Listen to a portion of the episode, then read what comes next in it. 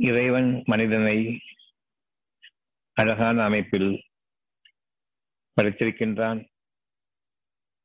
கர்ப்பத்தில் இருக்கும் பொழுது அகப்பார்வையை அவனுக்கு முழுமையான பார்வையாக அமைத்தான். பின்னர் புறப்பார்வைகளையும் அவனுக்காக ஏற்படுத்தினான். அகப்பார்வையிலிருந்து புறப்பார்வைகள் நிகழ வேண்டும் என்பதற்காக ஒவ்வொரு நாளிலும் நீங்கள் புறப்பார்வையில் வாழ வேண்டும் என்று நமக்கு கற்பிக்கப்படுகின்றது. என்ன பார்க்கின்றோமோ அதுதான் வாழ்க்கை என்றும் எதனை நாம் சத்தியமாக கொண்டிருக்கின்றோமோ மனதில் அதனை வாழ்க்கை முறை இல்லை யதார்த்தமான வாழ்க்கை இல்லை அதை வாழ்வதால் நன்மையும் இல்லை அதில் புண்ணியமும் கிடையாது. அதாவது நன்மை இல்லை என்பது உங்களுடைய புற வாழ்க்கைக்கு உதவாது. அதில் புண்ணியமும் இல்லை என்று கூறும் பொழுது இறைவனும் உங்களுக்கு உதவ மாட்டான். நீங்க முயற்சி செய்தால் தவிர கடவுள் உனக்கு உதவ மாட்டார் என்று கூறக்கூடிய மக்களை நாம் பார்க்கின்றோம். புறப்பார்வையில் வாழ்வது மட்டும்தான் சரி என்று அவர்கள் அதை அழகாக காண்கின்றார்கள். ஆனால் அந்த புறப்பார்வையில் வாழக்கூடிய வாழ்க்கையில் தாங்கள் வெற்றி பெற்றார்களா என்றால் நிறைய சம்பாதித்தேன் என்று சிலர் கூறுவார்கள். பலர் இந்த பொருளின் அடிப்படையில் சம்பாதிச்சின் அடிப்படையில் நான் சாதிக்கவில்லையே என்று கூறுவார்கள். பணம் ஒன்று மட்டும்தான் அவர்களுடைய சாதனை. ஆனாலும் குணம் என்று ஒன்று இருக்கின்றது அகப்பார்வை என்று ஒன்று இருக்கின்றது அது வித்தியாசமாக பார்க்கிறது. அதில் கவலைகள் இருக்கின்றன. அந்த வித்தியாசமான பார்வையில் கவலைகள் இருக்கும் பொழுது அந்த கவலைகள் நீங்க வேண்டும். ஏகப்பட்ட பணம் சம்பாதிக்கு சம்பாதித்து விட்டது சம்பாதித்ததாக ஆகிவிட்டது. அதை கொண்டு கவலையை நீக்க முடியவில்லை. என்னுடைய சுகாதார கேடுகளின் போது அதனை நான் நீக்க முடியவில்லை. பேரழிவுகளின் போது அது என்னையும் சேர்ந்து தாக்கும் பொழுது நான் என்னை பாதுகாத்துக் கொள்வோனும் இல்லை. எப்படி நாம் நம்முடைய அகப்பார்வையில் முழுமையாக ஈர்க்கப்பட்ட நிலையில் வாழ்ந்து கொண்டிருக்கின்றோம். ஆனாலும் அதனை மறுத்து புறப்பார்வையின் பக்கம் நாம் நம்முடைய வாழ்க்கையை அமைத்துக் கொண்டிருக்கின்றோம். இந்த மாதிரியான ஒரு போக்கு இருவேறு பாதைகளை நமக்கு அமைக்கின்றது. நாம் இந்த நகரத்தில் வாழ்ந்து கொண்டிருக்கின்றோம். நம்முடைய பெற்றோர்களும் நீங்கள் வாழும் அதே இடத்தில் நாம் வாழும் அதே இடத்தில் பிழைக்கப்பட்டிருக்கின்றார்கள். இறைவன் இப்பொழுது சத்தியம் செய்கின்றான். அத்தியாயம் தொண்ணூறு வசனம் ஒன்று.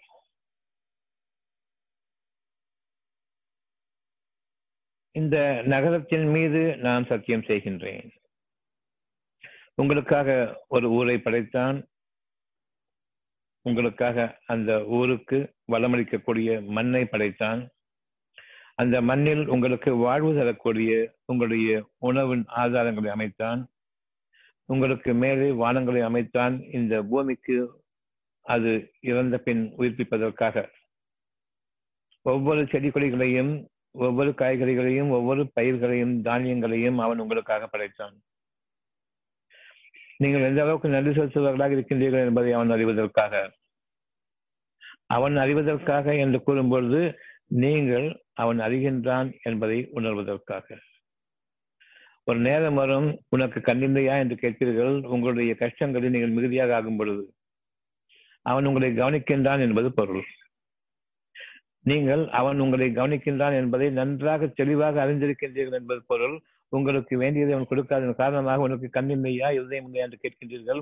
அவ்வளவு நெருக்கமாக அவன் உங்களோடு இருக்கின்றான். எப்படி நாம் அவனை கேட்கின்றோம்? உனக்கு கண்ணில்லையா என்று. இதற்கு முன்பு அவன் இல்லவே இல்லை என்று மறந்துவிட்டு அவனை மறுத்தவர்களாக உங்களுடைய பெருமையை ஆதாயமாகவும் மையமாகவும் கொண்டு வாழ்ந்ததை மறந்து விட்டீர்களா இப்பொழுது எங்கேருந்து எங்கிருந்து வந்தது உனக்கு கண்ணில்லையா என்று கேட்கக்கூடிய அளவுக்கு? இது உங்களுடைய அகப்பார்வையை கொண்டு இப்பொழுது கேட்கின்றீர்கள். அந்த அகப்பார்வையின் மீது அவனுடைய பார்வை நிச்சயமாக இருக்கின்றது. அதில் எந்த அளவுக்கு நீங்கள் அவனுக்கு கீழ்ப்படுகின்றீர்கள் என்பதை பொறுத்திருக்கின்றது. உங்களுடைய வாழ்க்கைக்கு நீங்கள் தேடுவதெல்லாம் பொருள். ஆனால் நீங்கள் மறைவான அந்த அருளால் வாழ்விக்கப்படுகின்றீர்கள் என்பதை எப்படி மறந்தீர்கள்? மறைவான அந்த இறைவனுடைய எச்சரிக்கையின் காரணமாக இன்று நீங்கள் அந்த பயத்தோடு கூடிய எச்சரிக்கையை கொண்டிருக்கின்றீர்கள். அந்த எச்சரிக்கையை கொண்டு இறைவன் பக்கம் பாதுகாப்புக்காக திரும்பியிருந்தால் அவன் உங்களுக்கு புதிய வழிகளை காட்டியிருப்பான். பொதுவான வழிகளில் நீங்கள் அலக்கரிக்கப்பட மாட்டீர்கள் அலக்கரிக்கப்படவும் மாட்டீர்கள் அலக்கரிக்கப்பட்டிருக்கவும் மாட்டீர்கள். மற்ற மனிதர்களுடைய வழிகள் என்னுடைய வழி என்னுடைய வழி மற்ற மனிதர்களுடைய வழியாகவும் இருக்கின்றது. அப்படியானால் ஒரே ஒரு பொருளை நீங்கள் சம்பாதிப்பதற்காக உலகம் முழுமையிலும் அதன் மீது போட்டி போட்டுக் கொண்டு பாய்வீர்கள். அங்குதான் உங்களுடைய அழிவும் உங்களுடைய வாழ்க்கையின் கேள்விகளும் ஆரம்பமாகின்றன யார் இதில் பெரியவன் என்ற அந்த பொருள்களின் அடிப்படையை கொண்டு நீங்கள் வாழ்வீர்கள். உங்களுடைய பொருள்களை கொண்டு நீங்கள் வாடும் பொழுது இங்குதான் பெரியவர் யார் சிறியவர் யார் என்ற பே பேச்சு ஏற்படுகின்றது. அவர்களை கொண்டு வாழும் பொழுது எல்லோருக்கும் இறைவன் ஒருவன். நிச்சயமாக அவன் பேரருளாளன் பெருங்கிருபையுடையவன் தயால குணமுடையவன். அவனுக்கு நிகராக உங்களுக்கு எல்லையில்லாமல் உங்களுடைய தேவைகளை நிறைவேற்றுபவன் எவனும் இல்லை. தண்ணீர் வேண்டுமா? ஒரு சொட்டு சொட்டாக குடிக்கூடிய அளவுக்கும் ஆக்கிவிடுவான் வெள்ளமாக பெருக்கூடிய அளவுக்கும் ஆக்கிவிடுவான் உணவா அப்படி.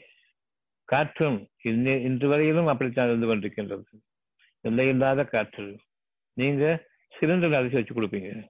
எவ்வளவு நம்முடைய புற அறிவு நமக்கு கற்பித்துக் கொடுப்பதும் அகத்தினுடைய பார்வை நமக்கு விசாலமாக்கி வைப்பதும் இந்த இரண்டு வகையிலும் நாம் எதனை தேர்ந்தெடுப்போம்? நம்முடைய இறைவன் நம்மை கவனிக்கின்றான். எந்த அளவுக்கு நீங்கள் பொறுமையாக இருக்கின்றீர்களோ அந்த அளவுக்கு நீங்கள் அகப்பார்வையுடையவர்கள் இந்த நகரத்தின் மீது நான் சத்தியம் செய்கின்றேன். நான் உங்களுக்காக உங்களுடைய தேவைகள் அனைத்தையும் பூர்த்தியாக்கி பின்னர் உங்களை படைத்தேன். நீங்களோ எதுவுமே தன்னிடம் இல்லை என்பதை போன்று உங்களுடைய வாழ்க்கையை கஷ்டத்தில் ஆக்கி கொண்டீர்கள். காரணம் இயற்கையின் படைப்பை நீங்கள் உங்கள் ஆளுமைக்கு உரியதாகவும் உங்களுடைய ஆட்சிக்கு கீழே அமைய வேண்டும். மற்ற மனிதர்களை உங்களுக்கு கீழாக உங்களுடைய அடிமைகளாக வாழ்விக்க வேண்டும் என்று விரும்பினீர்கள். நீங்களோ இறைவனுடைய அருளை கொண்டு வாழ்விக்கப்படுவதற்காக இந்த நகரத்தின் மீது அமைக்கப்பட்டீர்கள். நகரம் என்பது பல மக்களும் விரும்பக்கூடிய ஒரு இடம். காரணம் இறைவனுடைய அருள் அங்கு நிரப்பமாக இருக்கின்றது. யாரொருவருக்கும் எவ்வளவும் கொடுக்கக்கூடிய அளவுக்கு கிடைக்கக்கூடிய அளவுக்கு அங்கும் விளைகின்றன. பல பாகங்களிலிருந்தும் அந்த இடத்திற்கு உணவுப் பொருள் வருகின்றன. உணவின் காரணமாகத்தான் நீங்கள் வாழ்கின்றீர்கள். உணவின் காரணமாகத்தான் நீங்கள் உங்களுடைய இருப்பிடங்களை அமைத்துக் கொள்கின்றீர்கள். எந்த அளவுக்கு சுகாதாரமாகவும் காற்றோட்டமாகவும் நீரோட்டமிக்கதாகவும் இருக்கின்றதோ அங்கு உங்களுடைய வாழ்க்கை அமைக்கின்றீர்கள். ஆனால் ஒன்றை நீங்கள் தவறிவிட்டீர்கள். எங்கு உங்களுக்கு தோட்டங்கள் இருக்கின்றனவோ எங்கு உங்களுடைய விளைநிலங்கள் இருக்கின்றனவோ அங்கு நீங்கள் அமைய வேண்டும் என்பதை பற்றி கவலை இல்லை. விளைநிலங்களை அழித்துவிட்டு அங்கு கட்டிடங்களையும் ரோடுகளையும் போட்டுக்கொண்டால் போதுமானது உங்களுடைய வாழ்க்கை சிறந்துவிடும் என்று எண்ணுகின்றீர்கள். ஆனால் காற்றும் தண்ணீரும் இருக்கக்கூடிய இடமாக வேண்டும் என்று விரும்புகின்றீர்கள். அந்த தண்ணீர் எங்கும் உங்களுக்கு நீரூற்றுக்களும் நதி நீர் ஆற்றுகள் நீரோட்டங்கள் செழுமையான இயற்கையினுடைய சூழல்கள் இவ்வளவும் வேண்டும் என்று விரும்புவதில்லை உணவின் ஆதாரங்களுக்காக உங்களுடைய பயிர்களும் தானியங்களும் விளைநிலங்களும் வேண்டும் என்று விரும்பவில்லை. இருக்கக்கூடிய நிலங்களை அழித்துக் கொண்டிருக்கின்றீர்கள். இந்த நகரத்தின் மீது சத்தியமாக. அத்தியாயம் தொண்ணூறு வசனம் ஒன்று. நீங்கள் வாழ்விக்கப்படுகின்றீர்கள். நீங்கள் வாழவில்லை. உங்களுடைய உயிரை படைக்கக்கூடிய உயிர் ஆற்றல் மிக்க இந்த மண்ணையும் காற்றையும் தண்ணீரையும் விளைச்சல்களையும் உணவு வகைகளையும் நீங்கள் படைக்கவில்லை. இவை இல்லை என்றால் உங்களுக்கு வாழ்க்கை இல்லை. உங்களுடைய சுகங்கள் உங்களுடைய சொத்துக்கள் உங்களுடைய நிலங்கள் ஆக்கிரமிப்புகள் எந்த ஒன்றும் உங்களுக்கு பயன்படாது. காற்று தண்ணீர் உணவை நான் நீக்கிவிட்டால். எப்படி நீங்கள் இவற்றுக்கு அப்பால் ஒன்று இருக்கிறது என்று எண்ணுகின்றீர்கள்? இவற்றுக்கு அப்பால் என்ன இருக்கின்றது? உங்களுடைய கட்டிடங்கள் அவ்வளவுதானே? நீங்களாக கண்டுபிடித்த உங்களுடைய சுகப்பொருட்கள் அவ்வளவுதானே? ஒருவருக்கு ஒருவர் பேசிக்கொள்வதும் ஒருவருக்கொருவர் உங்களுடைய சூழ்ச்சிகளை பரிமாறிக்கொள்வதற்காக உபகரணங்களையும் ஒருவர் மற்றவரை அடிப்பதற்காக போர் ஆயுதங்களையும் பேரழிவுக்குரிய அந்த ஆயுதங்களையும் உங்களுடைய கண்டுபிடிப்புகள் ஏதாவது ஒரு கொசுவை படைக்க முடியுமா என்பதை கவனித்தீர்களா? அறிவற்ற விஞ்ஞானம் அறிவு புறப்பார்வையில் பார்ப்பவற்றை விரும்பக்கூடியது விளைநிலங்களை அழிக்கக்கூடியது காற்றையும் தண்ணீரையும் உணவையும் நமக்கு படைத்த இறைவனுக்கு நன்றி கெட்டு மற்ற மனிதர்களை வதைப்பதும் சித்திரதைக்குள்ளாக்குவதும் அவர்களுக்கு உணவு மறுப்பதும் தண்ணீர் மறுப்பதும் உங்களுக்கு அவர்கள் பணிய வேண்டும் என்று இருப்பதும் மனிதர்களை அடிமைகளாக ஆக்க வேண்டும் என்பது என்பதை தவிர உங்களுடைய போக்குகள் இந்த உலகத்தில் என்னவென்று இருக்கின்றது. நிச்சயமாக இந்த நகரத்தின் மீது நான் சத்தியம் செய்கின்றேன். உங்களுடைய வாழ்க்கை சொற்பமாக அமைக்கப்பட்டிருக்கின்றது. அமோகமாக நீங்கள் வாழ வேண்டும் என்று விரும்பும் பொழுது இவ்வளவுதான் வயிறு படைக்கப்பட்டிருக்கின்றது. எப்படி அமோகமாக வாழ்வீர்கள்? இவ்வளவை கொண்டு. நாளைக்கு நான் சேமித்து வைத்துக் கொண்டு வாழ்வேன் என்று இருக்கும் பொழுது அது பழையது. நீங்கள் புதியதாக விரும்புவீர்களா? அகப்பாதையை கொண்டு கேளுங்கள். இருவேறு பாதைகள் தெளிவாக இருக்கின்றன.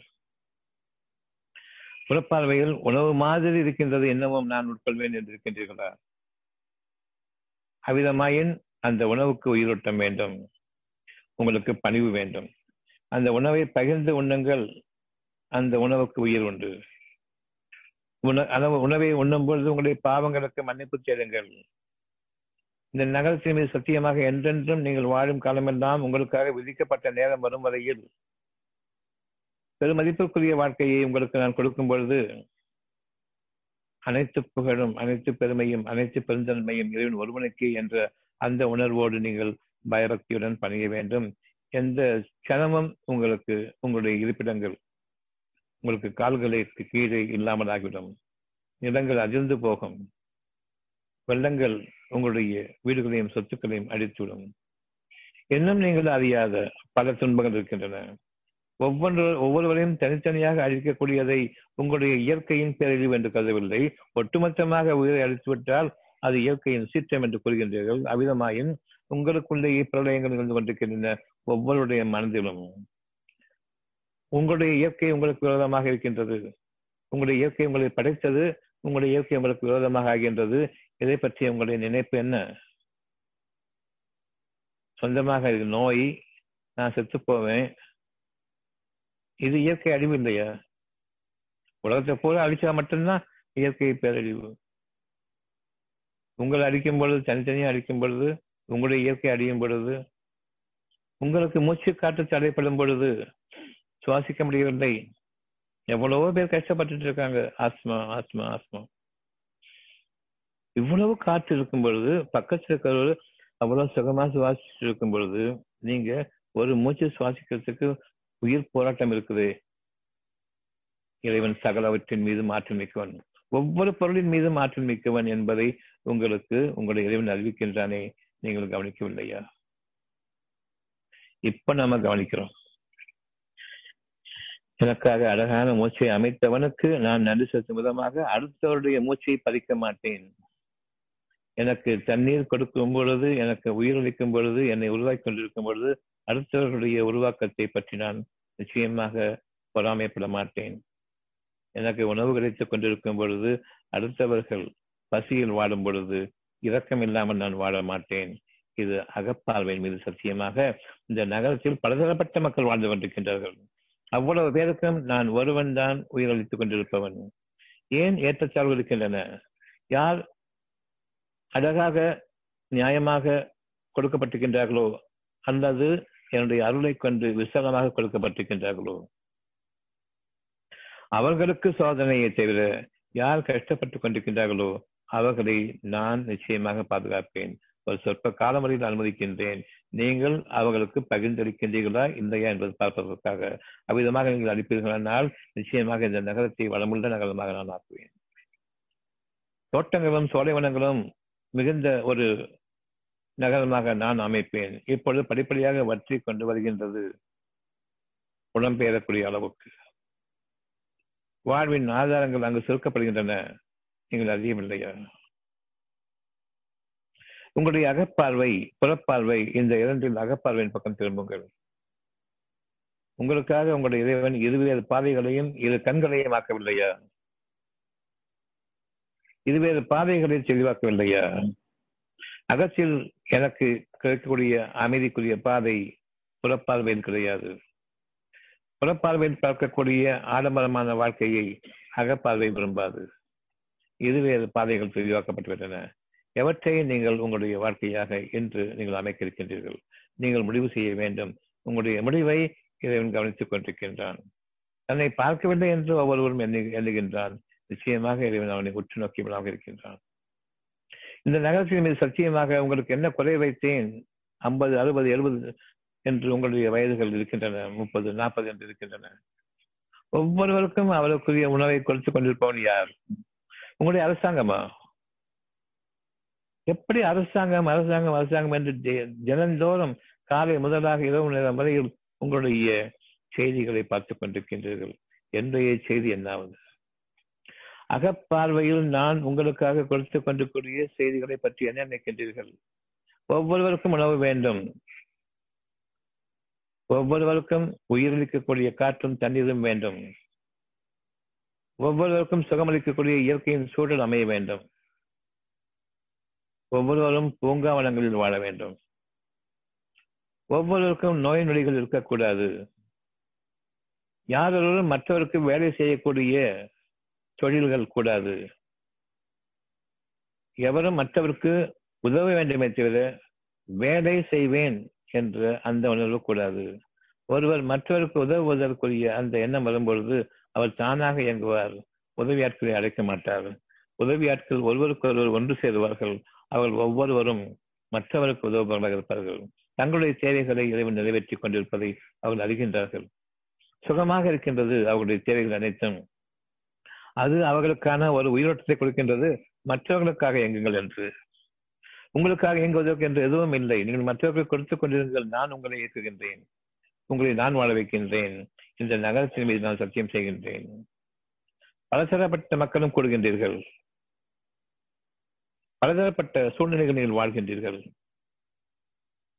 உங்களுடைய வாழ்க்கையை இறைவன் சீரமைக்கின்றான். உங்களுடைய வாழ்க்கையில் இறைவன் அமைதியை கொடுக்கின்றான். அந்த அமைதியில் இருக்கக்கூடிய ஊட்டமும் சக்தியும் வேறு எதிலும் கிடையாது. உங்களுடைய அமைதி கடும் பொழுது உங்களுடைய உயிரோட்டம் பாதிக்கப்படுகின்றது. உங்களுடைய உயிரோட்டத்தை நீங்கள் வாழ வேண்டும். உங்களுடைய அமைதியை பாதுகாத்துக் கொள்ளுங்கள். அகப்பார்வையின் பக்கம் திரும்பினால் தவிர உங்களுடைய அமைதி கிடையாது. அந்த அகப்பார்வை உங்களுடைய வாழ்க்கைக்கு மிக அழகான ஒரு பாதையாக உங்களை ஏற்கனவே வந்து அடைந்துவிட்ட பாதையை விசாலமாக்குவதாக இருக்கின்றது. விரும்பும் திசையில் நீங்கள் செல்லலாம். உங்களுடைய நன்மைகளுக்காக வேண்டி. உங்களுடைய நன்மைகளை நீங்கள் எதிர்பார்க்க வேண்டாம். அது உங்களை வரவேற்றுக் கொண்டிருக்கின்றது. எங்கு திரும்பினாலும் இறைவனுடைய முகம் இருக்கின்றது. இறைவனுடைய பார்வை இருக்கின்றது. இறைவனுடைய கரிசனம் உங்கள் மீது இருக்கின்றது. இறைவனுடைய அருள் எவ்வளவு வேண்டுமானாலும் தருகின்றேன் என்று எல்லையில்லாத அந்த பாக்கியங்களை கொண்டு உங்களை வரவேற்பனாக இருக்கின்றான்.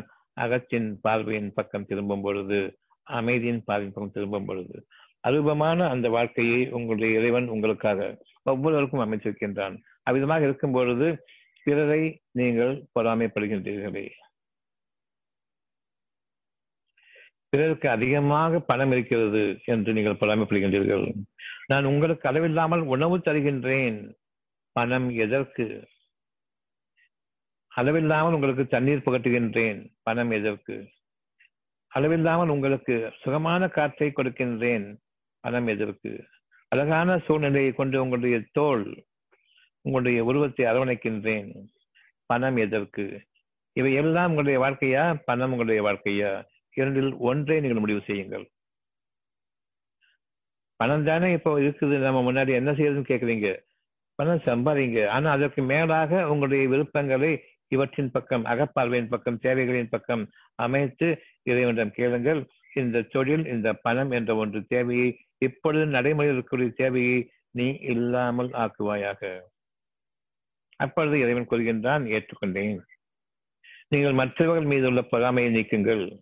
இந்த பணம் வேண்டாம். இதனை நீங்கள் விரும்புவீர்கள் அகப்பார்வை பார்க்கக்கூடிய அழகான வானங்களும் பூமியும் இணைந்த அந்த இயற்கையின் பிரம்மாண்டமான சூழ்நிலையை பிரமிப்புக்குரிய சூழ்நிலையை நீங்கள் விரும்புவீர்களானால் அடுத்தவரிடம் பணம் உலகத்தினுடைய பொருள்கள் இருக்கின்றன என்பதற்காக எவ்வளவு பெரிய சோதனைகள் அவர்கள் இருக்கின்றார்கள் அதை பார்த்து நீங்கள் பொறாமைப்படுகின்றீர்களே. விரும்புவது ஒன்று பொறாமைப்படுவதன் காரணமாக அவர்களிடம் இருக்கக்கூடிய அந்த பகட்டு வேண்டும் என்று நினைக்கின்றீர்கள் உங்களை அழகான சூழ்நிலைக்கு இறைவன் தயாராக்கி கொண்டிருக்கும் பொழுது உங்களுக்கு பணத்தை அளவோடு கொடுக்கின்றான். உங்களுடைய அகத்தை வெகு வெகுதியா வெகுவாக திறந்திருக்கின்றான் இதில் உங்களுடைய பார்வை செல்லட்டும். உங்களுடைய நம்பிக்கை இதன் மீது அமையட்டும்.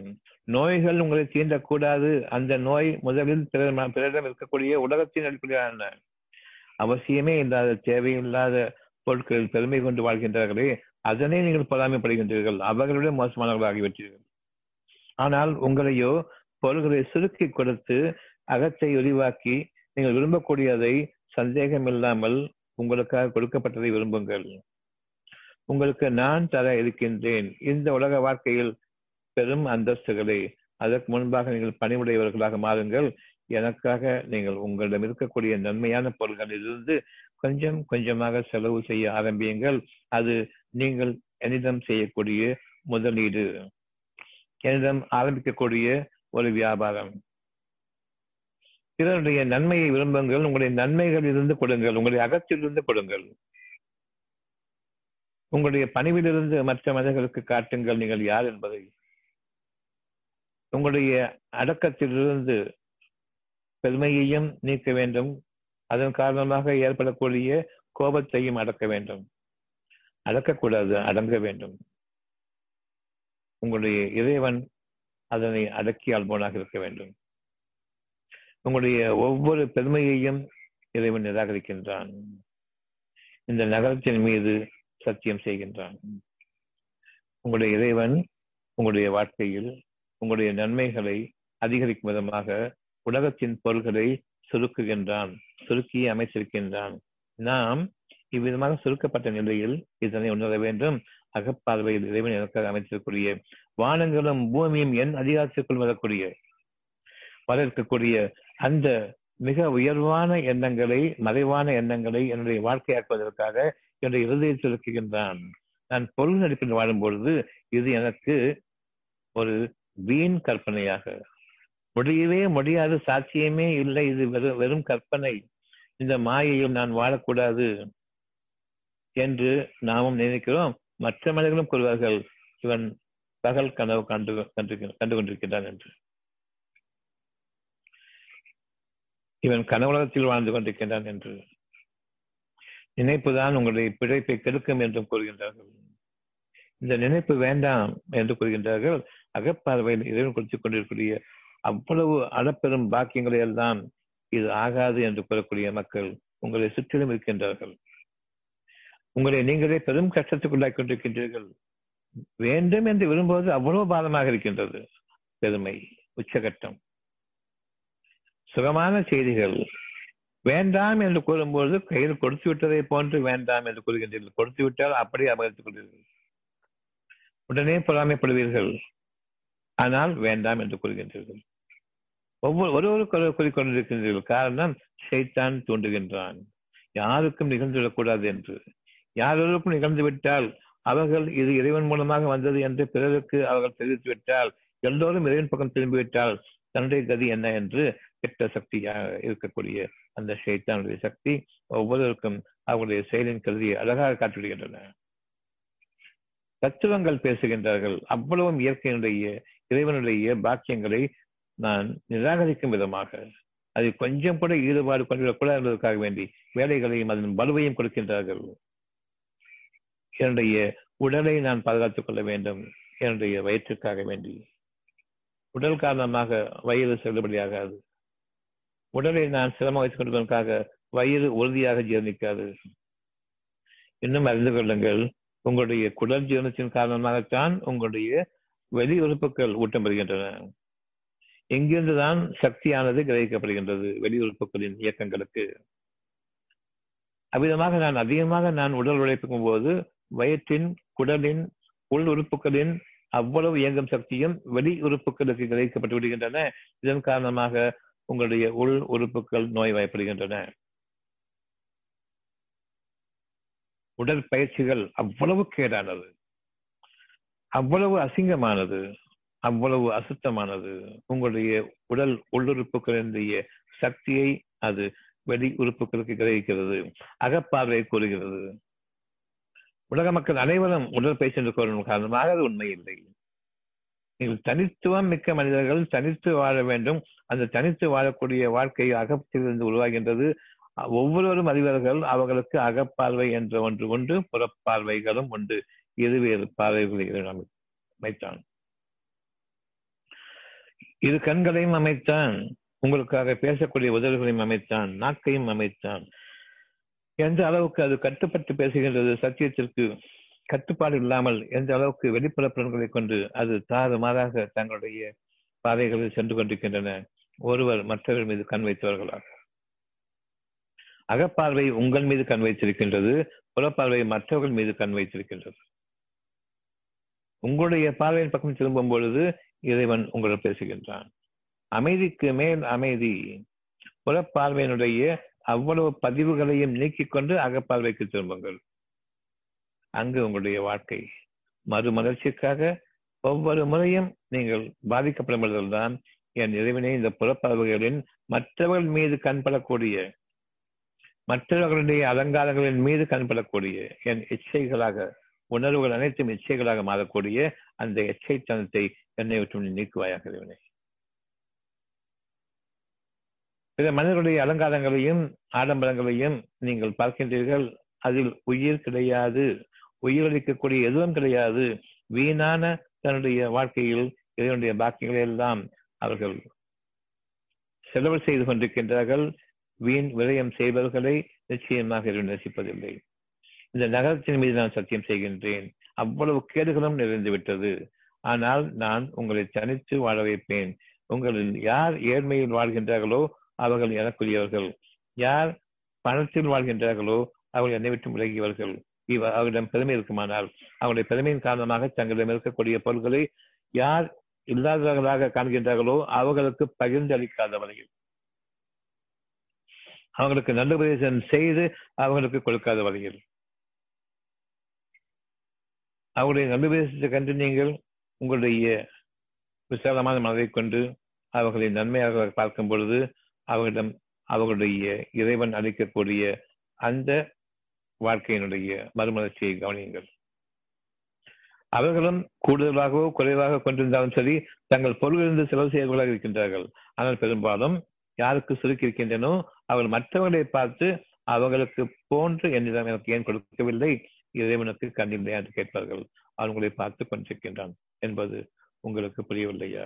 நிச்சயமாக உங்களுக்கு இருவேறு பாதைகளை அமைத்தான். நீங்கள் உங்களில் யார் நன்மையின் பக்கம் அகத்தின் பக்கம் திரும்புகிறேன் என்பதை அவன் அறிவதற்காக. நீங்கள் அவனை அறிவதற்காக அவன் அறிகின்றான் என்பதை அறிவதற்காக. இதனை நீங்கள் அறிந்து கொண்டீர்கள் என்பதை அவன் அறிவதற்காக இன்னும் அதிகமாக உங்களுக்கு தருவதற்காக. அவன் தன் பார்வையை உங்களுடைய அகத்தின் மீது அமைத்திருக்கின்றான். நீங்கள் எந்த நிலையில் இருந்தாலும் சரி அவனுடைய பார்வை உங்கள் மீது இருக்கின்றது. உங்களுடைய அகத்தின் மீது இருக்கின்றது புறத்தின் மீது கிடையாது. நீங்கள் புறப்பாக இருக்கும் வரையில் அவனை நீங்கள் அறிய முடியாது. உங்களோடு அவன் இருப்பதை அறிய முடியாது. எந்த அளவுக்கு பேச்சுக்களை குறைக்கின்றோமோ எந்த அளவுக்கு மற்ற மனிதர்கள் மீது கோபம் இல்லையோ எந்த அளவுக்கு மற்ற மனிதர்கள் மீது பொறாமை இல்லையோ உங்களுக்கும் உங்களுடைய புற வாழ்க்கையின் அடிப்படையை கொண்டுள்ள பெருமை இல்லையோ? பணிவும் அடக்கமும் உங்களுக்கான கருணையும் மன்னிப்பும் நற்குணமும் நட்புறவுகளும் மற்றவர்கள் கொடுக்க வேண்டிய உணர்வும் தேவைகளும் இங்கு அதிகமாகும் பொழுது உங்களுடைய வாழ்க்கையை விசாலமாக்குகின்றான். உங்களுடைய பொருளாதாரங்களை பெருக்குகின்றான். உங்களுடைய உலகத்தின் வசதி வாய்ப்புகளையும் அதிகரிக்கின்றான். வாய்க்கால் வளர்ப்புகளையும் நிரம்ப செய்கின்றான். உங்களுக்காக விளைநிலங்களை அதிகமாக உருவாக்குவான். உங்களுடைய இறைவனிடம் நீங்கள் திரும்ப வேண்டும். இந்த நகரத்தின் மீது சத்தியமாக விளை நிலங்களை அழித்துக் கொண்டிருக்கின்றார்கள். விளை நிலங்களை அபகரித்துக் கொண்டிருக்கின்றார்கள். உங்களுடைய இறைவனை கைவிட்டு விட்டீர்கள். உங்களுடைய அரசர்களையும் உங்களுடைய மந்திரிமார்களையும் உங்களுடைய அரசர்களாக எடுத்துக்கொண்டீர்கள் உங்களுடைய அரசன் உங்களுக்காக விளைவிக்கின்றானே அவன் யார்? உங்களுக்காக தண்ணீரையும் மழையையும் காற்றையும் உணவையும் பகிர்ந்திருக்கின்றானே அவன் யார்? உங்களுக்காக கால்நடைகளை உருவாக்கி கொண்டிருக்கின்றானே அவன் யார்? உங்களுக்காக மனதின் அமைதியை எந்த நேரமும் தக்க வைத்துக் கொண்டிருக்கின்றானே உங்களை மன்னித்து எவ்வளவுதான் நீங்கள் அவனை புறக்கணித்த போதிலும் அதாவது அகப்பார்வையை புறக்கணித்த போதிலும். உங்களுடைய புறப்பார்வை நீங்கள் சீரந்து கொண்டிருக்கும் நிலையிலும் உங்களுக்கு அழகான வாழ்க்கை வேண்டும் என்று அமைதியாக அறிவித்துக் கொண்டிருக்கின்றானே அவன் யார்? எப்படி அவனை நாம் தவறவிட்டு இந்த உலகத்தினுடைய பொருளின் பக்கம் சாய்ந்து அதுதான் வாழ்க்கை என்று ஆக்கிக் கொண்டிருக்கின்றோம்? அதுதான் வாழ்க்கை என்றால் எவ்விதமாக நாம் மற்றவர்கள் மீது பொறாமைப்படுகின்றோம் தன்னை பற்றி பெருமைப்படுகின்றோம் மற்றவர்களிடம் இருக்கக்கூடாது என்னிடம் இருக்க வேண்டும் என்று விரும்பும் பொழுது அதையேத்தான் மற்றவர்கள் விரும்புவார்கள் உங்களிடம் இருக்கக்கூடாது அவர்களிடம் இருக்க வேண்டும் என்று. இப்பொழுது எப்படி செய்தான் ஒவ்வொரு மனிதன் புறத்தையும் கொண்டு ஒருவர் மற்றவர் மீது அடைமோத விடுகின்றான் என்பதை பாருங்கள்.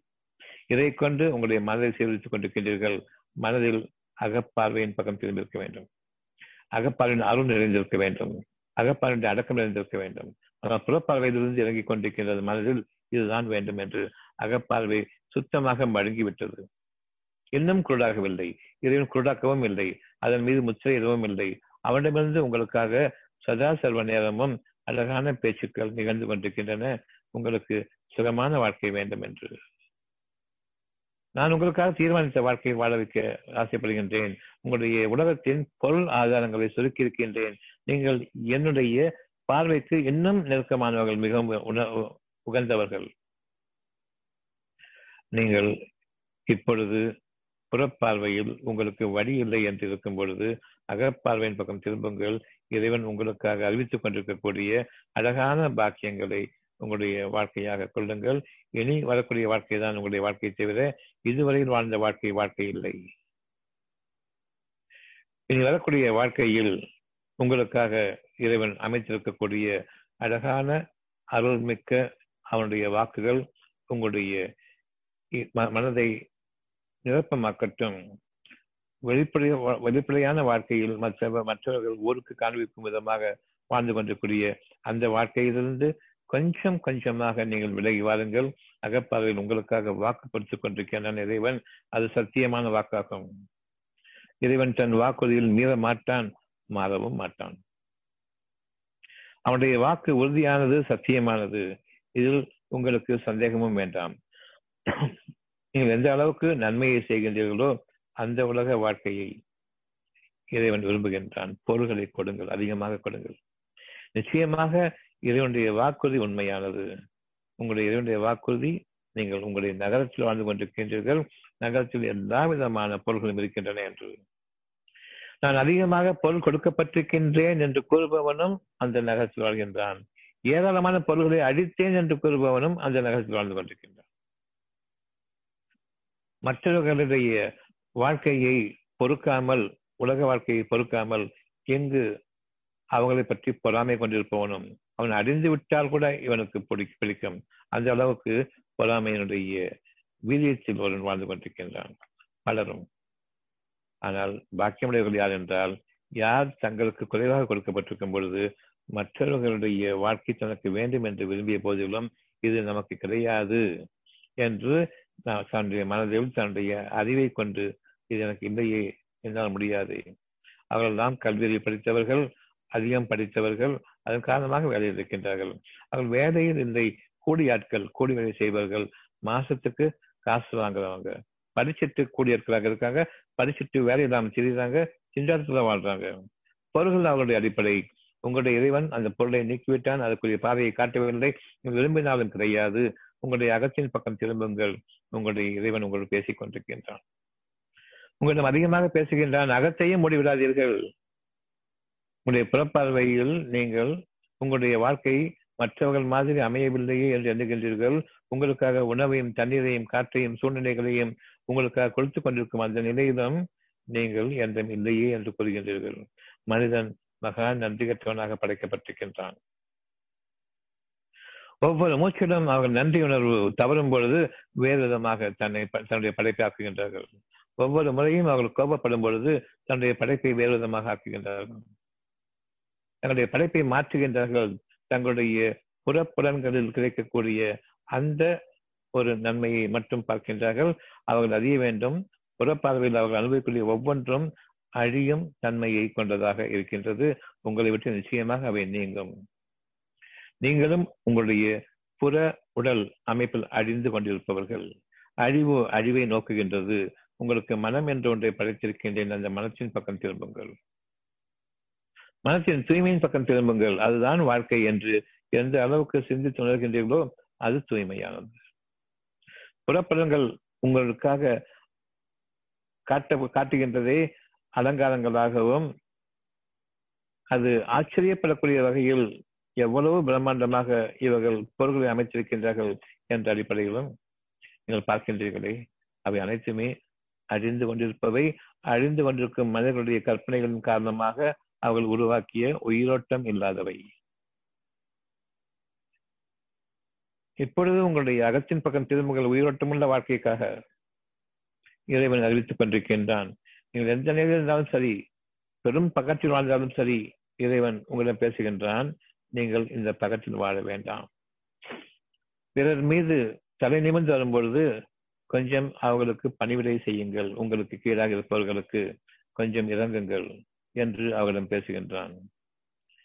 கீழான நிலையில் பொருளாதாரத்தில் உலகத்தின் வெளிப்புற பார்வைக்கு உகந்த வாழ்க்கையை இவர்கள் விரும்பினார்களே அந்த வாழ்க்கை அவர்களுக்கு இல்லை என்று மறுக்க மறுக்கப்படும் பொழுது இது என்னுடைய பாக்கியம் உங்களுக்கு. இனி கடவுள் ஒன்று ஒருவன்தான் என்று கூறக்கூடிய அந்த நிலையை கொஞ்சம் குறைவாக இருக்கும் பொழுது நான் உங்களுக்கு அறிவிக்கின்றேன். நீங்களோ அவனை போன்ற வேண்டும் அவனை போன்ற வேண்டும் என்று பக்கத்தில் வாழ்பவர்களுடைய வாழ்க்கையை விரும்பிக் கொண்டிருக்கின்றீர்கள் நானும் உங்களுக்கு கொஞ்சம் குறைத்து நான் ஒருவன் தான் கதி என்ற பக்கம் திரும்புங்கள். நான் ஒருவன் தான் கதி என்ற அளவுக்கு வருவதற்கு முன்பாக வாழ்க்கையே போய்விட்டது என்று நீங்கள் அறிவதற்கு முன்பாக உங்களுக்கு கொஞ்சம் சுருக்கி காண்பித்து உங்களை வாழ்வித்துக் கொண்டிருக்கூடிய இறைவனுக்கு நன்றியுணர்வோடு இருங்கள். உங்களுக்கு வேதனைகள் தீண்டாது. அது இவ்வுலக வாழ்க்கையினுடைய வெற்றி. மனதிலிருந்து வேதனைகள் ஆரம்பிக்கின்றன. அந்த மனதில் வேதனைகள் தீண்டாது. நீங்கள் பணக்காரர்களாக இருங்கள். மனதில் வேதனைகள் இல்லாமல் இருக்கும் பொழுது நீங்கள் இறைவனால் அங்கீகரிக்கப்பட்டவர்கள். மனதில் அவசரம் இல்லாத பொழுது நீங்கள் இறைவனால் அங்கீகரிக்கப்பட்டவர்கள். மனதில் பொறாமையை நீக்கும் பொழுது உங்களுடைய இறைவனால் நீங்கள் அங்கீகரிக்கப்பட்டவர்கள் உங்களுடைய பெருமையிலிருந்து நீங்கள் விலகும் பொழுது உங்களை இன்னும் உலக ஆதாயங்களிலும் உயர்த்துவான் என்பதை நம்பிக்கை கொள்ளுங்கள். காரணம் உங்களுக்கு அதிகமாக்குவதற்கு காரணம் அதில் உயிர் இருக்கின்றது. மற்றவர்களுக்கு அது உங்களிடமிருந்து கிடைக்கப்பெறும். அவர்களுக்கு நீங்கள் நல்லுபதேசம் செய்வதற்காக வேண்டி உங்களுடைய இறை உணர்வையும் இறைவனை அறிந்திருக்கக்கூடிய தன்மையையும் அதிகரிக்கின்றான். அவர்களுக்கு நன்மையை எடுத்து கூறி பிறகு அவர்களுக்கு உதவி செய்ய வேண்டும். வெறும் பொருளை மட்டும் கொடுக்கும் பொழுது நாம் தவறு செய்கின்றோம். அவர்களுக்கு பொருள்கள் கொடுக்க குறைக்கப்பட்டதன் காரணம் அவர்களை அழிப்பதற்காக அல்ல. அவர்கள் அகத்தின் பக்கம் திரும்புவதற்காக என்னிடம் திருப்புங்கள் நான் பார்த்துக் கொள்கின்றேன் என்று கூறும்பொழுது இதோ நான் கொடுக்கின்றேன் என்று வள்ளல் பரம்பரையாக ஆகிவிட்டீர்கள். ஊர் உங்களை மிச்ச வேண்டும் என்பதற்காக வேண்டி. அதற்கு ஒரு பெயர் வள்ளல். நிச்சயமாக இறைவனுக்கு நிகராக ஒரு வள்ளல் கிடையாது. கொடையாளி கிடையாது. மாபெரும் அருட்கொடையாளன். என்னிடம் திருப்புங்கள் உங்களுடைய பணத்தை கொண்டு. ஆனால் நீங்கள் உங்களுடைய பணத்தை கொண்டு உங்களிடம் திருப்புகின்றீர்கள் அவர்கள். என் இறைவனே இவர்களை உன் பக்கம் திருப்பு. நான் கொடுக்கக்கூடிய இந்த பணமானது அவர்கள் உனக்கு நன்றி செலுத்தும் விதமாக நீ திருப்பி இறைவனே என்று இறைவனிடம் பிரார்த்தித்து நீங்கள் கேளுங்கள். உங்களுடைய இறைவனை பற்றி அவனுக்கும் ஓரிரு வார்த்தைகள் சொல்லுங்கள். மிகவும் அழகான தர்மம் அது. உங்களுக்கு இன்னும் நான் வசதிகளை பெருக்குகின்றேன் அந்த வசதிகளோ உங்களுக்கு உரியது இவ்வளவுதான் என்பதை அறிவிக்கும். அதில் நீங்கள் சிறப்பாக வாழ்வீர்கள். ஒவ்வொரு நாளும் உங்களுடைய சேவைகள் உண்டு என்பதை அறிவிக்கின்றான். அதில் நீங்கள் வாழ்வீர்கள். உங்கள் வாழ்நாள் முழுமைக்கு உள்ள சேவைகளை கொண்டு இன்று அடக்கிக் கொண்டு நான் வாழ்ந்துள்ளேன் என்று என்னை மறந்தவனாக ஆகிவிட வேண்டாம். உங்களிடம் இருக்கக்கூடிய பொருள்கள் அழியும். அந்த அழிவை கொண்டுதான் நாம் ஒவ்வொரு நாளிலும் நம்முடைய வயோதிகத்தன்மை நமக்கு வரும்பொழுது எனக்கு நோய்களும் கூட கூட வருகின்றது என்று கூறுவோமே இந்த அடிப்படையில் தான் பொருள்களை நம்பினீர்கள் இறைவனுடைய படைக்கும் அருளை நம்பவில்லை. அருளில் வாழக்கூடிய வாழ்க்கையை உங்களுக்கு அவன் இன்று சீதம் சிறப்புமான சீதனமாக ஆக்குகின்றான். என்னிடம் நீங்கள் பொறுப்பை ஒப்படையுங்கள். நான் உங்களுக்கு என்ன கூறுகின்றேனோ எந்த மாதிரியான வாழ்க்கை வேண்டும் என்று கூறுகின்றேனோ அதனை அப்படியே என்னிடம் ஒப்படையுங்கள். நீங்கள் வைத்திருக்க வேண்டாம். உங்களால் முடியாது. என் இறைவனே எனக்காக நீ அமைக்கக்கூடிய இந்த சுகமான வாழ்க்கை. அதற்கு நான் பொருள் வடிவம் கொடுத்து அதை அடைவதற்கு நான் ஆசைப்படுவதற்கு முன்பாக அருளாக ஒப்படைத்து விட்டேன் நீ பொறுப்பேற்றுக்கொள் மறைவானவற்றை அவ்வளவையும் உங்களுக்காக. நிறைவான உங்களுடைய உலகத்தின் அடிப்படையிலான பொருள் வாழ்க்கையில் உங்களை சிறக்க சிறப்படச் செய்ய அவன் பொறுப்பேற்றுக் கொண்டான்.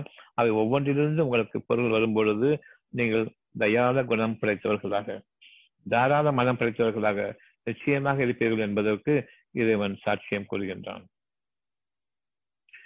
நோய் என்னை தீண்டக்கூடாது என்றால் அகப்பார்வையில் கொடுக்கக்கூடிய ஒவ்வொரு அரூபமான சுகமான உணர்வையும் அவனிடம் ஒப்படைத்து விடுங்கள். ஒப்படைத்து விட்டேன். பிறகு அவனிடமிருந்து அது உருவாக்கப்பட்டு. மேனுஃபேக்சரிங் ஃபேக்டரி அவனுடைய காரியமாக இருக்கிறது. உலகம் அறியாத ஒரு புதிய ஒரு படைப்பை உங்களுக்காக கொண்டு வருவான். நீங்கள் அகத்தில் வாழும் காலமெல்லாம் அவனிடம் ஒப்படைப்பீர்கள். புறத்தில் வாழும் காலமெல்லாம் அவனிடமிருந்து நீங்கள் பெற்றுக்கொண்டு அகத்தில் ஒரு உணர்வை பெற்றுக்கொண்டு அதை பொருளாக கற்பனை செய்து உருவங்களாக மாற்றிக்கொண்டு இந்த உருவங்களை வழிபட்டு நீங்கள் செல்கின்றீர்கள் உங்களுடைய வாழ்க்கை ஒவ்வொன்றுமே பொருள் உருவம் என்று ஆகிவிட்டது. இந்த உருவத்தில் நீங்கள் வாழ வேண்டாம். உங்களுடைய இறைவன் உங்களுக்கு எச்சரிக்கை செய்கின்றான். நீங்கள் இறைவனுடைய அருளில் வாழ்பவர்கள். அந்த அருளிலிருந்து படைக்கப்படும் பொருள்களில் வாழ்பவர்கள். உங்களை அவன் கவனித்துக் கொண்டிருக்கின்றான். எந்த நிலையிலும் இறுதி மூச்சு வரையிலும். இதுதான் நம்முடைய பிரிவு என்று நாம் அறியும் வரையில் அவன் உங்களை தொடர்கின்றான். அவனுடைய பார்வைகள் உங்களை அறிகின்றன. இந்த நகரத்திலுமே சத்தியமாக இவ்வளவு கேடுகள் நிறைந்த பொருள்களும் இருக்கின்றது இவ்வளவு அருள் நிறைந்த உங்களுடைய வாழ்க்கைக்கான இறைவன் அமைத்திருக்கக்கூடிய அந்த ஒரு சூழ்நிலையிலும் நீங்கள் வாழ்கின்றீர்கள். எவ்வளவு முட்டி மோதினாலும் உங்களுக்கு அந்த பெரும் பொருள் கிடையாது. ஆனாலும் அருள் அதைவிட மிகுந்ததாக உலகத்திலேயே சிறந்ததாக யாருக்கும் கொடுக்கப்பட கொடுக்கப்படாததாக ஒவ்வொருடைய அகத்திலும் அவருடைய தேவைகளை இவன் அமைச்சிருக்கின்றான் அவர்களுக்கு அவன் படைக்க இருக்கின்றான். யாரொருவரும் ஒருவரை ஒருவர் மிஞ்ச முடியாத அளவுக்கு இதனுடைய பாக்கியங்கள் ஒவ்வொருவருக்கும் தனித்தனிய முறையே அவரவருடைய நன்மைகளுக்கு ஏற்பக்கூடியாக அவர்களை இயற்கையாக அமைத்து விட்டான் அவருடைய இயற்கை வானங்களும் பூமியும் ஒவ்வொருவருக்கும் தனித்தனியாக அமைந்திருக்கின்றது. இந்த நகரத்தின் மீது சத்தியம் செய்கின்றேன். எந்த விதமான உதாரணங்களுக்கும் குறைவில்லாமல் ஒவ்வொரு மனிதனையும் தனித்தனி விதமாக எப்படி சீரழிந்து கொண்டிருக்கிறான் என்பதை கவனியுங்கள். அவன் பணக்காரனாக இருந்தாலும் சரி ஏகப்பட்ட பொருள் கொடுக்கப்பட்ட கொடுக்கப்பட்ட பொருளாக இருந்தாலும் சரி கொடுக்கப்படாமல் ஏழ்மை வாழ்வதாக இருந்தாலும் சரி அகத்தில் எந்த குறையும் வைக்கவில்லை. பணம் படைத்தவர்களுக்கு அடங்கக்கூடிய பணிவை நான் எச்சரிக்கை செய்கின்றேன். பணம் இல்லாதவர்களுக்கு வாழ்ந்து கொண்டிருக்கக்கூடிய அந்த வாழ்க்கைக்கு நான் தான் உங்களுக்கு பொறுப்பு என்று நன்றி உணர்வோடு நான் அவர்களை வாழ வைப்பேன் என்ற அந்த நம்பிக்கையையும் நன்றியையும் கொண்டு வாழுமாறு நான் உங்களுக்கு பணிக்கின்றேன்.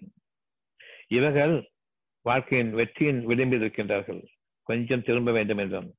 பணம் படைத்தவர்களோ வாழ்க்கையின் வெற்றியிலிருந்து வெகு தொலைவில் இருக்கின்றார்கள். அறிந்து கொண்டிருக்கிற வாழ்க்கையில் வாழ்ந்து கொண்டிருக்கின்றார்கள். இன்னும் அவர்கள் உணரவில்லை. பணம் படைத்தவர்கள் எப்பொழுது வெளியாக வெளிப்படையாக தெரிகின்றதோ அப்பொழுது அவர்கள் வாழவில்லை. எப்பொழுது மறைவாக இருக்கின்றதோ அப்பொழுது அவர்கள் வாழ்ந்து கொண்டிருக்கின்றார்கள். அவர்களிடம் எந்த அளவுக்கு அடக்கம் இருக்கின்றதோ அந்த அளவுக்கு அவர்கள் உங்களை மதிக்கவும் செய்வார்கள். உங்களுடைய உணர்வுகளுக்கு அவர்கள் மரியாதையும் கொடுப்பார்கள். அந்த மதிப்பு மரியாதையும் உங்களுடைய பெருமை அல்ல. அந்த மரியாதையோடு அவர்களும் தங்களுடைய வாழ்க்கையில் நீங்கள் கொண்டிருக்கக்கூடிய அகப்பார்வை வாழ்க்கையை பின்பற்றுவார்கள். அவர்களும் மற்றவர்களுக்கு கொடுப்பார்கள். கூடுதலோ குறைவோ. வயிறு இவ்வளவுதான். மூச்சு காற்றுக்கு நெஞ்சம் இவ்வளவுதான். உடல் ஓடும் ரத்தத்திற்கான அளவின் தண்ணீரும் அவ்வளவுதான். இதற்கப்பால் எதுவும் கிடையாது. மற்றபடி வானங்கள் முதலாக பூமியில் இயற்கை என்று அவ்வளவு சக்திகளையும் இருக்கக்கூடிய அந்த மனதை அமைத்திருக்கின்றான். உடல் பொருட்களையும் உடல் உறுப்புகளையும் நம்பி இவ்வளவு கேவலமாக வாழ்ந்து கொண்டிருக்கின்றோம். இதனை இதற்கு தீனி போடுவதற்கு உலகம் இருக்கிற அவ்வளவு பொருட்களும் எனக்கு வேண்டும். உலகத்தை பெரிய பணக்காரன். மிகவும் அசிங்கமான ஒரு முன்னுதாரணம். கேவலமான ஒரு முன்னுதாரணம். பணம் படைத்தோம் என்று கூறுவோனும் ஆகா இவ்வளவு பொருளுக்கிறேன் என்று அவனை பார்ப்பவனும் இரண்டு பேருமே கெட்டவர்கள் அழிந்தவர்கள் அவர்கள் உயிர் உள்ளவர்கள் இல்லை இறந்தவர்களே யாரிடம் பணம் இல்லையோ பெரும்பாலிடம் இல்லை. மற்றவர்களை பார்க்காதீர்கள். இப்பொழுதாவது இறைவன் ஒருவனை கவனிங்கள் எல்லா பணவர்களும் கடவுளையும் சொல்லாதீங்க. கொஞ்சம் கொஞ்சமாக குறைச்சிட்டு வர்றேன் கொஞ்சம் கொஞ்சமாக அதிகரிச்சுட்டு இருக்கிறேன். இதுக்கு காரணம் அகத்தை நீங்கள் அதிகமாக பார்க்கும் பொழுது கொஞ்சம் கொஞ்சமாக அதிகரிக்கின்றேன். முழுமையாக பார்க்கும் பொழுது எங்கோ உங்களுடைய வாழ்க்கை அமைய இருக்கின்றது. உழப்பாக வாழ்ந்து கொண்டிருக்கூடிய பெரும் பணம் படைத்தவர்களுக்கும் அகத்தில் கூறிக்கொண்டிருக்கின்றேன். கொஞ்சம் கொஞ்சமாக விலகி வாருங்கள். எல்லாத்தையும் ஒற்ற மாட்டீங்க. அவ்வளவு பெருமை இருக்குது உங்களுக்கு. நீங்கள் விலகி வாருங்கள். உங்களுக்கு நெருக்கமாக வாருங்கள். கொஞ்சம் கொஞ்சமாக இருங்கள். ஒரேடியாக குறைய சொல்றவங்களால் முடியாது. பணிவடையுங்கள். செலவு செய்யுங்க பெரும் பணக்காரனா இருக்கீங்களா. இன்னைக்கு நூறு ரூபாய் செலவு கொஞ்சம் நூத்தி பத்து ரூபாய் செலவு செய்யுங்க. அவ்வளவுதான். உங்களுக்கு அவ்வளவுதான் முடியும். செலவு செய்யுங்க. அதை கூட வெளியே காட்டாம செலவு செஞ்சா போதும். பிரதிபலன் உதவ எதிர்பார்க்காம சேவை செஞ்சா போதும். அவன் என்ன மதிக்கணும் பெருமைப்படுத்தணும் நினைக்காம சேவை செஞ்சா போதும். அதில் உங்களுக்கு நன்மைகள் உண்டு. ஆனாலும் மற்ற மனிதர்களை அழித்து சிறு தொழிலாளர்களை அழித்து குறுந்தொழிலாளர்களை அழித்து தாங்கள் உயர வேண்டும். தாங்கள் தாங்கள் பெருமைப்படுத்தப்பட வேண்டும். அதிகாரத்தை வைத்திருக்க வேண்டும். இது எல்லாத்தையும் காரணம் மனுஷனை அடிமைப்படுத்தணும். அவ்வளவுதான். இவ்வளவு பிரம்மாண்டமான கட்டிடங்களை கட்டிக்கொண்டு ஒவ்வொரு தேவைக்கும் உங்களுக்கான சாதனங்கள் வைத்திருக்கின்றீர்கள் அவ்வளவையும் படித்திருக்கின்றீர்கள்.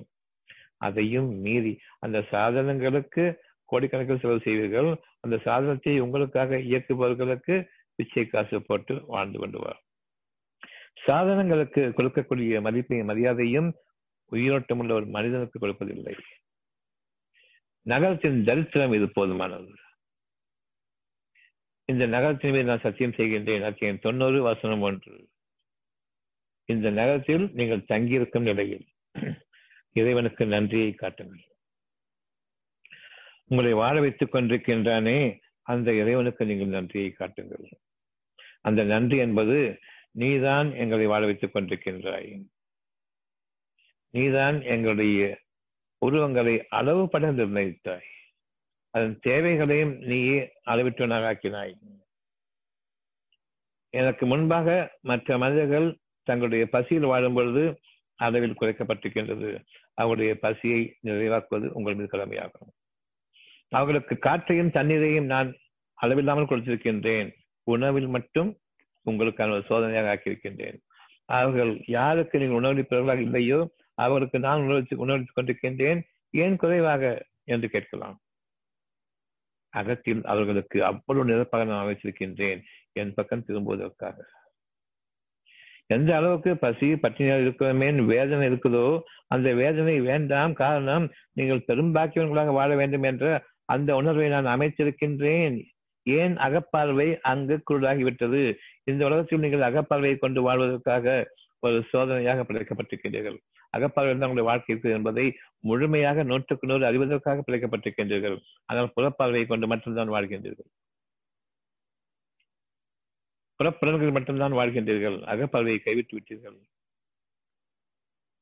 அவர்களை பற்றி வருத்தப்படுவதற்கோ அவர்களுக்கு நீங்கள் உணவளிப்பதன் காரணமாக அவர்களுடைய வாழ்க்கையை சீராக்கி விட்டதாக நினைக்க வேண்டாம். உங்களுக்கு ஏழு ஜென்மங்களுக்கும் நீங்கள் சேமித்து வைப்பீர்கள். ஆனால் ஒரே ஒரு ஏழை குடும்பத்தை உங்களை வாழ்வதற்கு மனசு இருக்காது. அந்த மனசு இருக்கிறது யாரோ அவங்களை அடிச்சலுக்கு ஆசைப்படுவீங்க. காரணம் அவருடைய பெயர் நாளைக்கு ஓங்கும். உங்களுடைய பெருமை எவ்வளவு இருந்தாலும் அது உங்கள் மீது நன்மையாக அமையாது உங்களுக்கு அடிபடும். இதனை நீங்கள் அவ்வளவு தீர்க்கமாக அறிந்திருக்கின்றீர்கள். பிறர் எனக்கு மிஞ்சி ஆகிவிடக்கூடாது என்ற சூழ்ச்சிகளில் ஒவ்வொருவரும் இருக்கின்றீர்கள். இந்த நகர்ச்சி மீது சத்தியமாக ஷைத்தான்கள் தீண்டப்பட்ட நகரம். ஒவ்வொரு நகரமும். பெரும் பொருள் சேர்ப்பதற்காக வருகின்றார்களே. பொருள் சம்பாதிப்பதற்காக மட்டும் வருகின்றார்களே. பக்கத்தில் வாழ்வதற்காக வருகின்றார்கள். ஆடம்பரமும் அலங்காரமும் இங்கு ஏகப்பட்டது இருக்கின்றது. மனசிகளுக்கான முழுமையான பாதை இருக்கின்றது. ஆகவே அந்த நகரம் சத்தியமாக அதை அழிவுக்காக அவர்கள் படித்துக் கொண்டிருக்கின்றார்கள். இந்த நகரத்தில் நீங்கள் தங்கியிருக்கும் நிலையில் இவற்றை உங்களுக்கு நான் அறிவிக்கின்றேன். அத்தியாயம் தொண்ணூறு வசனம் இரண்டு. இந்த நகரத்தில் நீங்கள் தங்கியிருக்கவில்லை இவற்றை எல்லாம் உணர மாட்டீர்களா தொண்ணூறு மூன்று. பெற்றோர் மீதும் இப்படித்தான் வாழ்ந்தாங்க. இதே அடிப்படையில் தான் வாழ்ந்தாங்க. குட்டிச்சோராக்குறாங்க உங்களுடைய சந்ததிகளும் அமிதமாகத்தான் வரப்போகின்றன. எச்சரிக்கை இருந்து கொள்ளுங்கள். உங்களுடைய அவ்வளவு பகட்டுக்கும் உங்களுக்கு வழிவகுத்துவிடுவேன். ஆனால் உங்களுடைய மனதில் இருக்கக்கூடிய சிறுமைத்தனத்துக்கும் நெருக்கடிக்கும் அந்த மனதில் இருக்கக்கூடிய பொறாமைக்கும் விரோத குணத்திற்கும் பகைமை குணத்திற்கும் சூழ்ச்சிகளுக்கும் இவ்வளவு பரந்த உலகில் விசாலமாக வாழ முடியாத அளவுக்கு நெருக்கடியில் வாழக்கூடிய அப்படிப்பட்ட மூளையில் முடங்கிவிடக்கூடிய வாழ்க்கையை உங்களுக்காக நிச்சயமாக நான் அமைப்பேன். உங்களுடைய பெற்றோர்களின் வழியில் நீங்கள் செல்கின்றீர்கள் உங்களுடைய வழியில் சந்ததிகள் எப்படி இந்த நகரத்தை பற்றி கூறுகின்றான் என்பதை கவனியுங்கள்.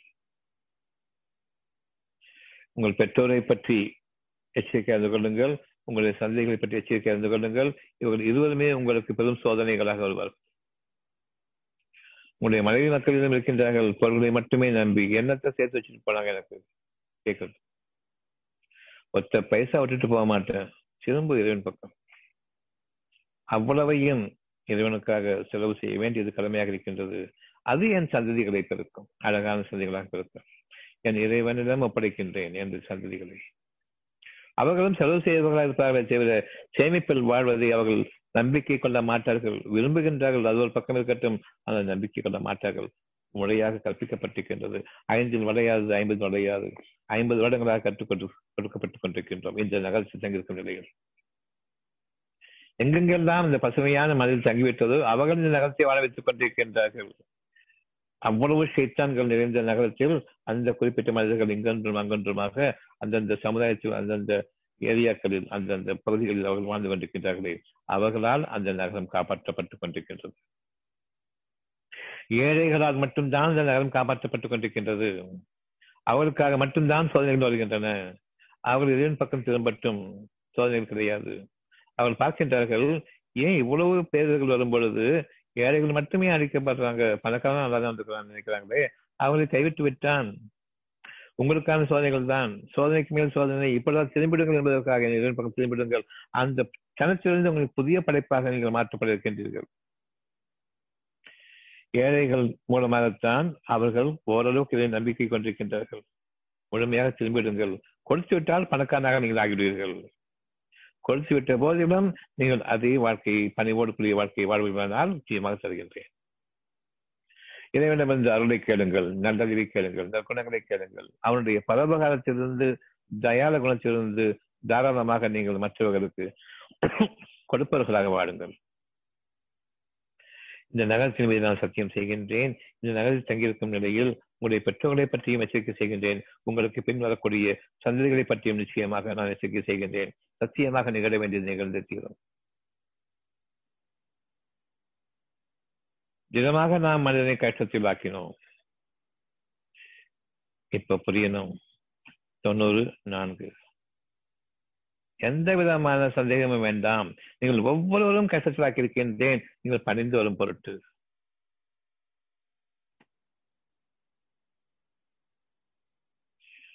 அந்த இரண்டு கஷ்டங்கள் இருக்கின்றன. ஒன்று வறுமை நோய்.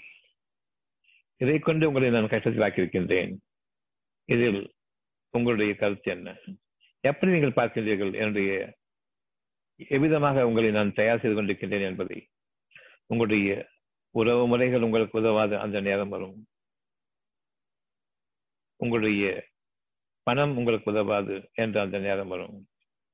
நீங்கள் ஒருவரை பார்த்துக் கொண்டிருப்பீர்கள். அது நிச்சயமாக நீங்கள் மற்ற மனிதர்களுக்கு உதவி செய்யவோ ஒரு துரும்பளவு உதவி செய்யவோ நன்மைகளை விரும்புவதற்குள் திராணி இல்லாமல் நம்முடைய நிலை என்ன என்பதை பற்றி பயத்திருப்பீர்கள் தவிர அவர்களை பற்றி கவலைப்பட மாட்டீர்கள். ஒவ்வொருவரும் மற்றவருக்கு விரோதமாக இருப்பீர்கள் அந்த நேரத்தில். உங்களுக்காக உங்களுடைய இறைவன் உங்களுடைய நன்மைகளை பற்றி உங்களுக்கு தெளிவாக அறிவித்துக் கொண்டிருக்கின்றான். நம்பிக்கை கொள்ளுங்கள். நிச்சயமாக உங்களுக்கு முன்னிருந்த சமுதாயத்தினர் பெற்றோர்கள் உங்களுக்கு பின்வரக்கூடிய சமுதாயத்தினர் சந்ததிகள். நிச்சயமாக கடுமையாக சோதிப்போம் நோயை கொண்டும் வறுமையை கொண்டும். நீங்கள் பரிந்து வருவதற்காக அத்தியாயம் ஆறு வருஷம் நாற்பத்தி ரெண்டு. உங்களுக்கு முன்னர் இருந்த சமூகத்தாருக்கும் இந்த செய்திகளை கொடுத்து அனுப்பினோம். நிச்சயமாக நான் இந்த நகரத்தின் மீது சத்தியம் செய்கின்றேன். நீங்கள் அதில் வாழ்ந்து கொண்டிருக்கும் நிலையில் உங்களுடைய பெற்றோர்கள் மீதும் உங்களுடைய சந்ததிகள் மீதும் உங்கள் மீதும் முழுமையாக நான் எச்சரிக்கை செய்கின்றேன். நிச்சயமாக மனிதன் கஷ்டத்தில் இருக்கின்றான். அந்த சமூகத்தாரை நோயை கொண்டும் வலிமை கொண்டும் பிடித்தோம். அவர்கள் பணிந்து வரும் பொருட்டு. இப்பொழுது அத்தியாயம் தொண்ணூறு வசனம் நான்கு. சிதமாக நாம் மனிதனை கஷ்டத்தில் ஆக்கினோம் வறுமையை கொண்டும் நோயை கொண்டும் பிடித்திருக்கின்றோம். மனிதனை இங்கு நிராகரிப்போன என்று கூறவில்லை. மனிதனை பணக்காரர்கள் என்று கூறவில்லை. ஏழைகள் என்று கூறவில்லை. நீங்கள் புறப்படங்கள் வாழ்ந்து கொண்டிருக்கின்றீர்கள். அதில் உங்களுக்கு ஏற்றத்தாழ் உண்டு. அகப்பார்வையில் யாருக்கும் எந்த குறையும் வைக்கவில்லை. நான் உங்களோடு பேசிக் கொண்டிருக்கின்றேன். ஆனால் நீங்களோ மசூதிகள் சர்ச்சுகள் கோயில்கள் என்று சென்று அழைய ஆரம்பித்து விட்டீர்கள் பூசாரிகளை நம்பி அவர்களை வணங்கிக் கொண்டிருக்கின்றீர்கள். ஒவ்வொரு கூட்டத்தினரும் திரும்பங்கள் உங்களுடைய இறைவனரின் பக்கம். அங்கு உங்களுடைய மனசாட்சி உங்களுக்கு பதில் சொல்லிக் கொண்டிருக்கும். கவலை வேண்டாம். இறைவனுடைய அனுமதி கொண்டு உங்களுடைய உள்ளம் உங்களிடம் பேசும். உள்ளம் பெரும் கோவில் என்பதை மீண்டும் மீண்டும் மீண்டும் உணருங்கள். உள்ளத்தை கோயிலாக மதிக்கும் பொழுது எந்த நேரமும் எந்த கணமும் கணம் தவறாமல் நீங்கள் திரும்ப முடியும். அங்கு உங்களுடைய வாழ்க்கை இருக்கின்றது. நான் இறைவனிடம் கேட்க வேண்டும். பெரிய மசூதிக்கு போகணும் பெரிய கோவிலுக்கு போகணும். புண்ணிய ஸ்தலங்களுக்கு போகணும். அதுக்குள்ள இங்க இருக்கிற உணர்வெல்லாம் போயிடும் பிச்சை எடுக்கணும் ஒருத்தர் எனக்கு காசு வேணும் நான் புண்ணிய சொல்ல போறேன். எனக்கு சாப்பாடு நான் புண்ணிய சொல்ல போறேன். போறேன் போறேன் போறேன்னு ஊரு போல சொல்லிட்டு கடைசி போகாம ஆயிரும். போனாலும் பிரயோஜனம் இல்லாம ஆயிரும். இந்த வேகம் இந்த சனையில் சனத்துல இருக்கிற இந்த வேகம் அன்னைக்கு இருக்காது. அப்படி என்றால் என்னுடைய உள்ளம் என்னுடைய தெய்வ இல்லமாக இருக்கும் வரையில் எனக்கு எந்த கஷ்டமும் கிடையாது. ஒரு செகண்ட் அந்த நிமிஷமே என் இறைவனும் திரும்ப முடியும். அங்கு முழுமையான அந்த ஈர்ப்போடு நான் என் இறைவனுக்கு திரும்பும் பொழுது அங்கு என்னுடைய கவனம் முழுமையாக்கப்படுகின்றது. அங்கிருந்து ஒரு வாழ்க்கையினுடைய கீழ் அமைதி. இறைவன் உங்களை அங்கீகரித்துக் கொண்டான் என்பதற்கான ஒரே அடையாளம் அத்தாட்சி அமைதியாகும். கோயிலுக்கு போயிட்டு வந்து அமைதி கிடைக்குது சொல்றோம். அதே மாதிரி ஒவ்வொரு திருச்சலுக்கு போயிட்டு அமைதி கிடைக்குதுன்னு சொல்றோம். அந்த அமைதிக்கு காரணம் அங்கு சென்று கண்ணை மூடுவதன் காரணமாக பிரார்த்திப்பதன் காரணமாக தியானிப்பதன் காரணமாக உலகத்தில் அவ்வளவையும் நீக்கிக் கொண்டீர்கள் பொருள் அடிப்படையில் உள்ளத்தின் பக்கம் திரும்புகின்றனர். அதன் காரணமாக அமைதி. அந்த அமைதியை பாதுகாத்துக் கொள்ள அங்கேயே தங்க முடியாது. வெளியே வந்ததுக்கு அப்புறமா பொருள் தான். வீட்டுக்கு வந்ததுக்கு அப்புறம் பொருள் ஆடம்பரங்கள் எவ்வளவு இருக்குது எவ்வளவு குறைவா இருக்குது? உள்ளத்தில் தங்கும்பொழுது மட்டும்தான். நீங்க சிம்மாசனங்கள் இருந்தாலும் சரி எங்கு உங்களுக்கு அறிவித்துக் கொண்டிருக்கும் இது வாழ்க்கை இல்லை இது வாழ்க்கை என்பது. உங்களுடைய சிம்மாசனங்கள் வாழ்க்கை அல்ல உங்களுடைய நெஞ்சம் உங்களுடைய வாழ்க்கை என்பதை அறிவித்துக் கொண்டிருக்கிறோம் நாம் ஒரு காலம் நம்முடைய நெஞ்சங்களின் போக்குகளை பதவிகளை விட்டு விலகி விலக மாட்டோம். ஆக திடமாக நாம் அதை கஷ்டத்தில் ஆக்கியிருக்கின்றோம் அவர்கள் பணிந்து வரும் பொருட்டு அத்தியம் ஆறு நாற்பத்தி மூணு. நம்மிடமிருந்து அவர்களுக்கு நோயும் பொருளாதார குறைபாடுகளும் வறுமையும் ஏற்படும் பொழுது அந்த நிலை வந்தபோது அப்பொழுதாவது என் இறைவனே என்று பணிந்திருக்க வேண்டாமா? கோயில்களையும் மசூதிகளையும் சர்ச்சுகளையும் நீக்கிக் கொண்டு உள்ளம் பெறும் கோயில் என்று அந்த சனமே திரும்பியிருக்க வேண்டாமா? ஒருவர் வெள்ளிக்கிழமை எதிர்பார்த்துக் கொண்டிருப்பார். தன்னுடைய தெய்வத்தை பார்ப்பதற்காக ஒருவர் ஞாயிற்றுக்கிழமை எதிர்பார்த்துக் கொண்டிருப்பார். ஒவ்வொருவருக்கும் ஒவ்வொரு கிழமை இருக்கிறது. வீண் விரயமாக்கிக் கொள்ளாதீர்கள் உங்களுடைய வாழ்க்கையை. பணிந்து விடுங்கள். அதற்கு மாறாக உங்களுடைய இருதயங்கள் மனிதர்கள் மீது இருப்பதன் காரணமாக ஒருவரை ஒருவர் மற்றவர் சாய்க்கும் விதமாக நீங்கள் நரக நெருப்புக்குரிய விறகு கட்டைகளாக ஆகிவிட்டீர்கள். உங்களுடைய இருதயங்கள் இறுகிவிட்டன. பணிவோ இரக்கமோ பதிவோ கருணையோ எதுவும் இல்லை. மனம் இறுகிவிட்டது. அவர் செய்து கொண்டிருந்ததையே சேத்தான் அவளுக்கு அழகாக காட்டிவிட்டான். ஆக உங்களுடைய இறைவன் எச்சரிக்கை செய்கின்றான்.